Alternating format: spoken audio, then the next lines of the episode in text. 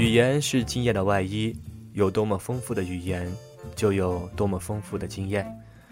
人们常常以为自己是在创世纪，殊不知，但凡能以语言描述出的状态，都已被前人所体察、所表达。张爱玲说：“所有的女人都是同行，面对世界，所有人又何尝不是同行呢？过生活就是他们的职业。”这里是陌生人广播经典阅读栏目，今天要与大家分享的是与张爱玲同时红极一时的苏青的作品。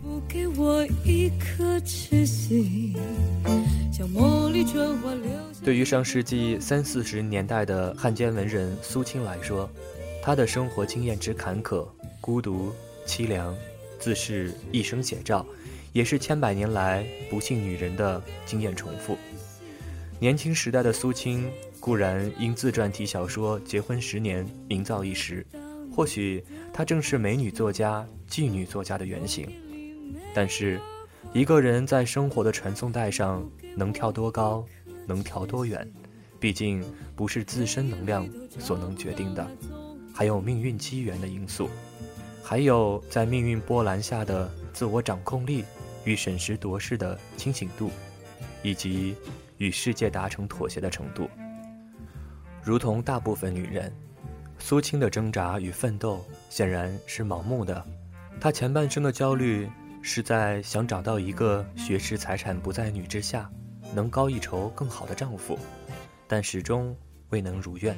漫长的十年婚姻矛盾丛生，最终失去婚姻的她迫于生计，与大汉奸周佛海和陈公博相识。在古今上发表文章，该刊创办者是汪伪政府的交通部次长朱普，甚至一度陈公博要求苏青做他的私人秘书，或者安排任政府专员，他也由此落下了汉奸文人的名声。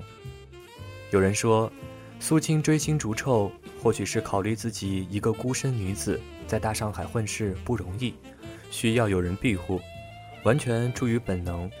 他一个小小文人，在政治上又能有什么远见卓识呢？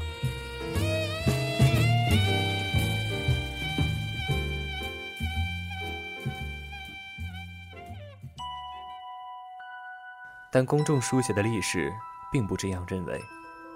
苏青在关于我一文中辩解说：“我在上海沦陷期间卖过文，但那是我不得已耳。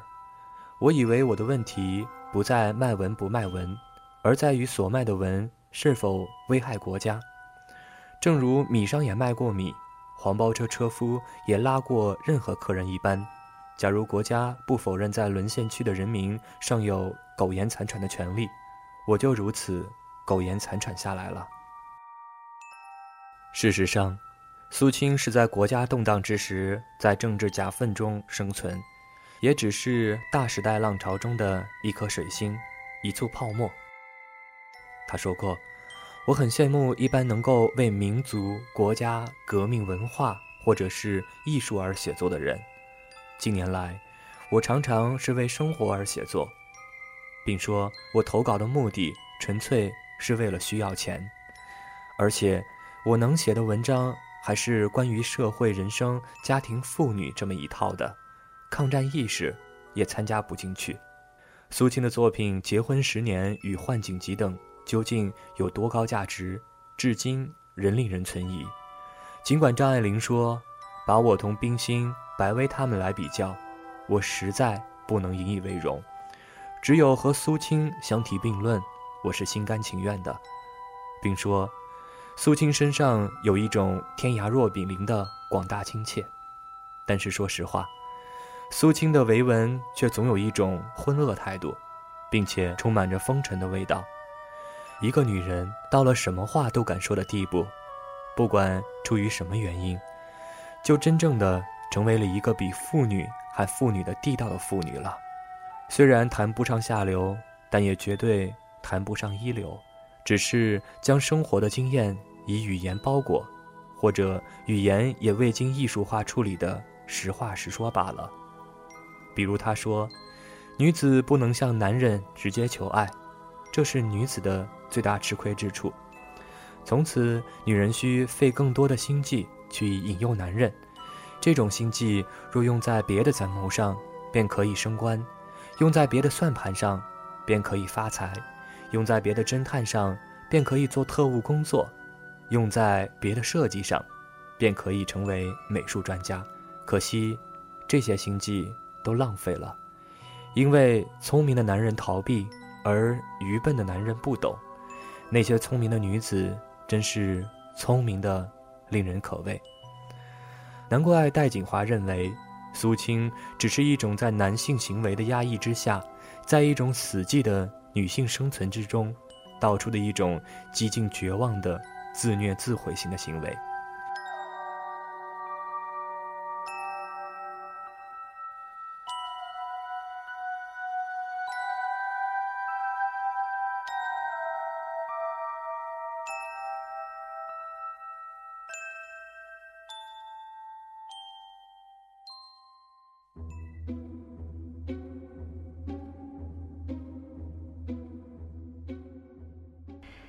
人人都说这个世界是男人的世界，只有男人在你争我夺，有了财不够，还得得势，务必使自己高高在上，扬眉吐气。其实这些争夺的动机都是为女人而起的，他们也许不自觉，但是我相信那是千真万确的。燕子的车夫当神道主腰柱，不怕难为情吗？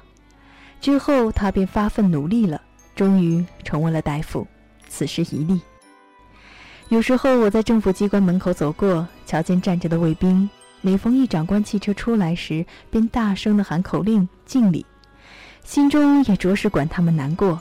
虽然其中并没有我的丈夫在内。试问，普天下女子是爱坐汽车而受人敬礼的男人呢，还是爱站在门口喊口令向人家敬礼的男人呢？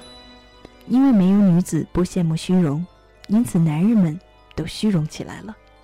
许多男人不惜放弃自身的艺术嗜好、学门研究、运动卫生，只一味的东恳求西拜托，早起夜眠，天天喝不愿喝的酒，说不愿说的话。夏天把白碧鸡的西装穿得整整齐齐的，其实里面的汗背心连衬衫都湿透了。一切一切，莫不是为了赚钱？但赚了钱来干什么呢？唯一正大光明的理由，无非是养活家小罢了。也有些男人暗中想想，觉得不值得，不服气，还是私自出去偷乐一回吧。然而到头来，也仍旧脱不了女人。跳舞要有伴儿，看戏、打牌、抽鸦片，都得邀几个娘们儿在旁边起劲儿。至于嫖呀之类，更不必说了。脂粉、香水、高跟鞋、绫罗绸缎，一切都因女人们的需要才制造的。世界上有无数万万的工人在为女子而日夜劳动着，这话说起来虽然不免有些亵渎神圣意义，然而事实如此，却也没法掩饰。我相信，世界上若没有女子，男人便无法赚钱，也无法花钱。即使赚了，人不开心，花掉又不舒服，这个世界也就不像个世界了。男人都是爱女人的，然而不能够解释的明白。因此，女人便糖言抹泪。一般女人只知道细雨温存、搂呀抱呀，叫做爱。须知男人们的事情正多着呢。做官的天天要计划着如何奉承上司、倾轧同僚、指挥下属；经商者更无时不在打算如何戴人家的帽子。杀外行困难户的价钱，又谁能专心一致地同女人缠绵？然而，女人们又是难伺候的。像贾宝玉整天到晚躲在大观园里不务正业，尚且还要愁体贴不着林黛玉的心思。试问，现代这般男人都是匆匆从市场或办公室回来的，在极度的疲惫与气恼之下，又怎能与太太以充分的抚慰？于是他们只得先择其要者而行之。原来努力赚钱的动机，也无非是为了获得女人的欢心。细雨温存且慢。也许在必要时，反要要求女人去抚慰他了。许多不解其意的女人却以为男人是为了赚钱而赚钱，把爱情当作调剂品的。因此，女人也不高兴一本正经的以直思安慰自居。他们也得有事业，或许索性视此为业，只需金钱，不需爱了。事业对于女人究竟有多少价值呢？我总在怀疑。须知，男人的爱情开始便是事业的开始，因为他们相信有了事业才可以保持他对她的爱情，而爱情失败后更加要努力事业，因为他相信事业成功了就不怕没有再获得爱情的希望。而女子则不然，女子的爱情成功了就用不着事业，事业成功后便得不到爱情，则此所谓事业又有什么用呢？我也知道。女子一面恋爱一面工作原是可以的，只不过那要全世界的女人个个如此才好，否则照我看来，一面工作一面谈恋爱的女人总是会叫专心恋爱而不工作的女人吃亏的。其实呢，照真正恋爱的观点来说，女人又何尝不希望男人能够专心安慰自己呢？一个年轻的女人必定是爱贾宝玉的。也许等到她懂得世故了，才改变心智，宁愿嫁给甄宝玉去。女人爱贾宝玉是想得到甜蜜的爱，嫁甄宝玉只不过想做一品夫人罢了。但亚当夏娃的子孙不幸，没有现成的乐园中鲜果可吃，要自己流汗而生活，于是男人便选了赚钱，女人自然轮到打扮了。不过也不必自轻自贱，其目的还是一样的，互相取悦而已。男人们的骄傲是错误的，说什么自古以来的圣贤、豪杰、科学家、艺术家等等都是男人，而很少女人。须知道，这是从古迄今的习惯标准造成。男人们原是靠此来取悦女人的。论女人的高下，应当以美丑来分，岂不见一部世界史多的是艳福美女？假如从今日起，男人们都肯爱当兵的女子。我相信，将来政府机关门口便多的是成群结队的娇声喊口令，而且举起芊芊玉手行敬礼的摩登佳女了。若是女人都不要求男人去赚钱争威风，则像贾宝玉般成天同丫鬟们置烟置业，也必定比比皆是。世界上倒可以减少些战争残杀呢。不信这个观念迄今不能改，于是忙煞男人们热衷名利矣。我也怀疑一般男人所谓事业的真正价值。记得有一次，我的妹妹对我说，她希望嫁一个好心而富裕的丈夫。我便觉得处境之事，有好心者往往得不到钱，生活困苦得很；而赚钱的人又是靠欺诈、囤积、暗阔等发财的，哪里又能够希望他们互生个好心来呢？男人拿财势来博取女人的欢心，其实已经是很不合理的事情了。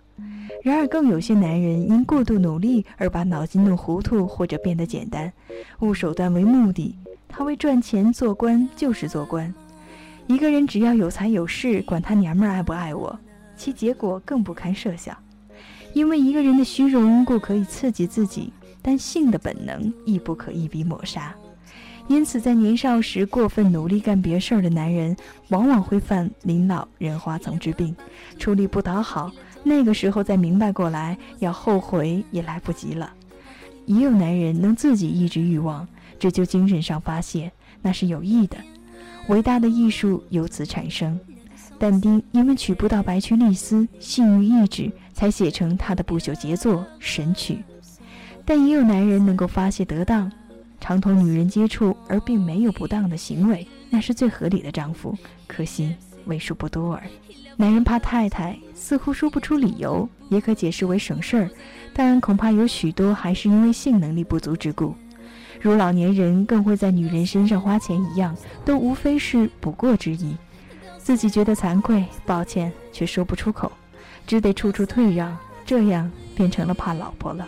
对人勉强解吵口省事儿，说穿了也是很明白的。性心理可以解释人类一切行为的动机。假如认为下流，则其人便不足与谈了。男人爱女人的年轻貌美，这是男人的天真直率处，也是男人在生理上易于冲动之故。性爱原由刺激而来，然而不能持久，因为两人相处的久了，兴奋便自减少。要求物质是女人无可奈何的补偿，因为他们知道男人容易变心，而且变得快，还得赶紧抓住些物质，算是失望后的安慰吧。好歹我总弄到他一笔钱，这是女人被气后的豪言，因为她还能得到相当的代价。若说不可以算是女人在玩弄男人吗？则未免更属于阿 Q 式，结果只有让男人更多占些便宜。男人因为容易冲动，所以常不能满足于固定配偶，一会儿爱舞女，一会儿爱女戏子，有时候也会换新鲜，转起女事业家的念头来。他们当初可没有恶意，只图发泄其本能欲望，有力量便兼收并蓄，而且多多益善。可惜到后来，众女之间互不相容了。因此，就闹出因新人而弃旧妇的惨剧来。在这个社会上，尤其是在都市里，恐怕很少男人是真个维持一夫一妻制的。他们至少有一个或一个以上的情妇。处置的办法，照旧式便是纳妾。后来有一个时期，忽然提倡女权了，同志爱最盛行，于是因爱女学生而闹着同小脚老婆离婚的故事层出不穷。不料最近风气又转变过来了。男人们眼瞧着前辈离去小脚老婆名义上的婚，与女同志相爱了若干年以后，似乎也没有什么好结果，于是便相信结婚还是办新旧，先托人介绍见几次面，通几封信，然后迷迷糊糊的订了婚，再迎娶好。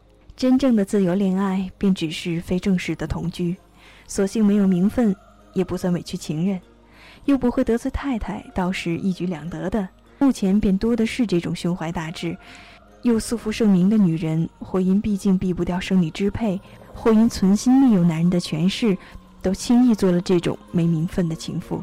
自由虽是很自由，只不过更便宜了男人，他们竟可以随时不负责任。男人都是坏的，因为他们的爱情不专一、不永久。但其实这可是他们生理上本能，他们至少是真实的。他们喜欢年轻貌美的女人。因为年轻貌美直接引起他们性的刺激，因而发生爱，那就是真实。女人口口声声说是喜欢某个男人的道德、某个男人的学问，或者内心暗自估计他的地位、金钱，好像性爱是可以完全让虚荣来满足。我觉得更可耻，但这大概也与生理有关。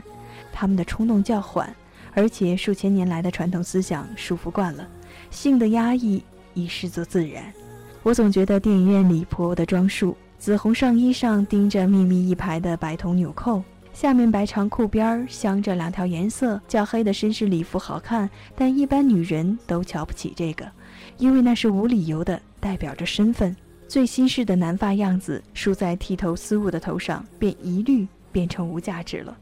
虚伪的女性呀，她们在爱的本能上也许是一样不可能永久或专一的，然而她们能够克己复礼。所以，往往从一而终。他们的欲望虽然常常抑制着，然而不大生产伟大的艺术，只生产儿女，尽量在母爱上求其发展，他们的生活便完结了。女人的虚荣迫使男人放弃其正当取悦之道，不以年轻、强壮、漂亮来刺激异性。只逞凶残杀、非法敛财，希冀因此可大出风头，引起全世界女人的注意。殊不知，这时他的性情已变得贪狠暴力，再不适宜于水样柔软、雾般飘忽的爱了。女人虽然虚荣，总也不能完全抹杀其本能的性感。她们绝不能真正爱他。他在精神痛苦之余，其行为将更加残酷而失去理性化。天下于是大乱了。愿普天下女人少虚荣一些吧，也可以让男人减少些罪恶感。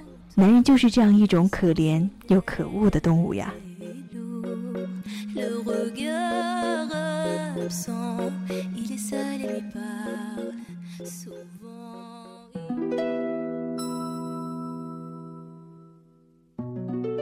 鸳鸯蝴蝶派在中国文化史中从来只是一个笑谈片段，苏青的命运。是可想而知的。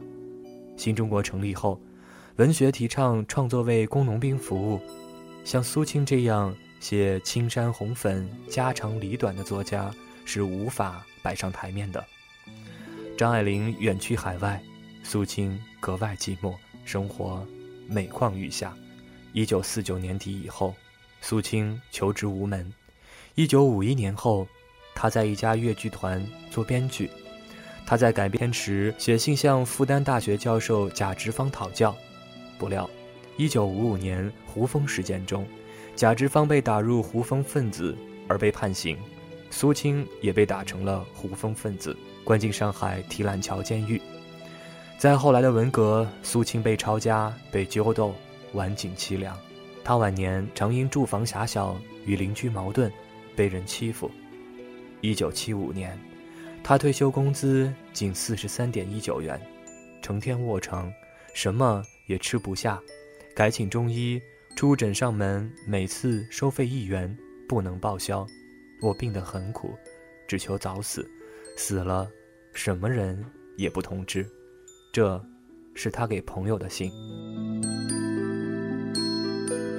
人们早已经忘了这个曾在上海红极一时，与张爱玲同称为“双璧苏张孤岛奇葩”的女性了。这里是陌生人广播经典阅读栏目，我们是老魏和 Joanna。不管是上一期张爱玲的谈女人，还是这一期的苏青的谈男人，希望在这些有时代味道的文字里，我们都能够体会那些文字留下的岁月的味道。下期再见，拜拜。